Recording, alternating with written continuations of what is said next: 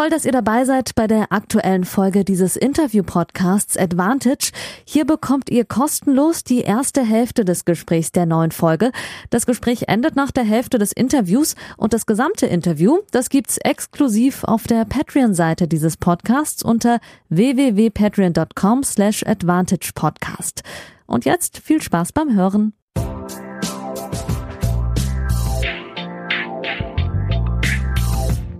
Hallo liebe Advantage-HörerInnen zur ersten Sonderfolge aus Turin. Ich grüße euch. Vielen Dank, dass ihr das 7-Euro-Pledge gebucht habt. Damit unterstützt ihr mich und meine Arbeit als freier Journalist immens. Von Herzen danke dafür. Ich melde mich hier aus Turin, aus der Stadt im Norden in Italien. Wir befinden uns in der Pala Alpi Tour in Turin. Das ist die größte Indoorhalle in Turin. Die wurde 2005 äh, gebaut anlässlich der Winterspiele, der Olympischen Winterspiele 2006 in Turin. Hier fand unter anderem das Eishockeyfinale damals statt. Ihr wisst das ja als Tennis-Freaks. Elf Jahre London sind vorbei bei dem Turnier der besten acht Spieler der Saison. Wir sind erstmals in Turin. Der Vertrag der ATP mit Turin gilt bis 2025. Es ist die 15. Gastgeberstadt insgesamt und die 52. Ausgabe der ATP Finals, die erstmals in Italien stattfinden. Und für mich tatsächlich ist es das erste Turnier, das erste Männerturnier vor Ort seit den Australian Open 2020, also wirklich fast zwei Jahre her. Ich war ja, das wisst ihr natürlich als fleißige Hörer, in HörerInnen in Prag vor Wochenfrist bei den Billie Jean King Finals der, nach dem Rebranding des Fed Cups der Teamweltmeisterschaft der Damen. Und ich muss sagen, ich bin froh hier zu sein. Also organisatorisch, organisatorisch muss ich sagen, ja, man hat ja so die Vorteile von Italien. Äh, die sind leider bisher bestätigt worden. Es ist ähm, ja ziemlich chaotisch in den Tagen vor dem Turnier. Äh, heute ist ja Samstag, das Turnier geht offiziell morgen los mit äh, dem Doppelmatch von Kevin Krawitz und seinem Partner TKO, der im Übrigen, das hat äh, mein Kollege Moritz Lang von Sky vorhin verkündet, nach diesem Turnier seine Karriere beenden wird. Ähm, ja, bisher ist es chaotisch. Wir, wir Journalisten, wir hoffen, dass es mit dem Start morgen am Sonntag ein bisschen, ein bisschen äh, besser wird. Ähm, weil bisher muss ich sagen, also am Freitag habe ich drei Stunden gebraucht für meine Akkreditierung äh, zu erhalten. Wir haben uns da die, die, die Beine wund gestanden, das war nicht sehr schön in der Kälte, 75 Meter Schlange. Ähm, das Testcenter ist am anderen Ende des Stadions. Ähm, ich wurde nicht nach meinem Impfausweis befragt. Ich kam dann mit der Akkreditierung auch überall hin. Also mal um ein Beispiel zu geben.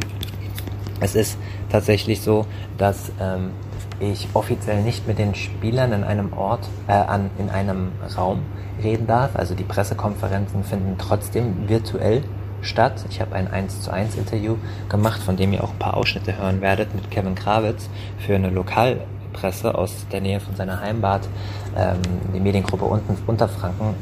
Kevin kommt ja aus äh, Coburg ursprünglich, lebt in der Nähe von München, aber ähm, kommt aus Coburg ursprünglich. Und das haben wir virtuell gemacht und keine fünf Minuten später habe ich ihn halt am Rande vom Center Court gesehen, wie er ein TV-Interview gemacht hat. Also TV-Interviews, Rechtehalter sind erlaubt eins zu eins Interviews zu machen und schreibende Presse nicht, aber dann haben wir uns trotzdem gesehen. Und ich war am Freitag zum Beispiel beim, beim Zverev-Training mit Micha Zverev äh, zusammen auf Court Nummer 1. Der ist auf der Ebene des Oberrangs vom Center Court, 20 Meter Luftlinie weiter rechts. Ähm, sehr schön gelegen. Man kann vom VIP-Bereich von der Veranda runter gucken und äh, ich darf gar nicht im VIP-Bereich sein. Ich war dann einfach auf dem Trainingsgelände und stand halt einen Meter von Micha und Sascha entfernt und konnte auch mit ihnen reden und habe auch ja, Kontakt gehabt, zwar mit Maske und so, aber eigentlich war es nicht erlaubt. Trotzdem, also die Realität sieht ein bisschen anders aus als das, was eigentlich vorgegeben ist. Als Journalist ist es ja ganz gut. Ähm, was ich jetzt machen werde, ich nehme euch jetzt auch mal mit auf eine Reise auf den Center Court zum Training am heutigen Samstag zwischen Novak Djokovic und Alexander Zverev und zeige euch mal, wie ich an den Ordnern vorbeigekommen bin und wie generell die Stimmung in der Halle war. Viel Spaß dabei. So, wir probieren jetzt mal was zusammen, liebe Advantage-HörerInnen. Ich bin hier im untersten Stockwerk der Arena auf dem Weg zum Center Court und laut meiner Akkreditierung darf ich da gar nicht auf derselben Ebene sein. Aber ich bin sehr positiv, dass das klappt. Ich biege jetzt rechts ab.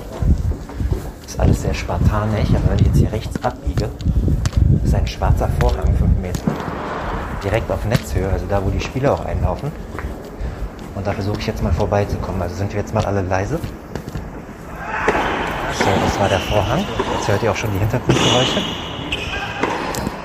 Das war der erste frei zugängliche Teil der neuen Folge. Die zweite Hälfte hört ihr exklusiv auf der Patreon-Seite www.patreon.com slash advantagepodcast. Dort könnt ihr mit einem kleinen monatlichen Beitrag dafür sorgen, dass es diese langen, unabhängigen Interviews ohne Werbung regelmäßig gibt und unterstützt zudem Yannicks unabhängige Arbeit als freier Journalist im Tennis-Doping- und Sportpolitikbereich.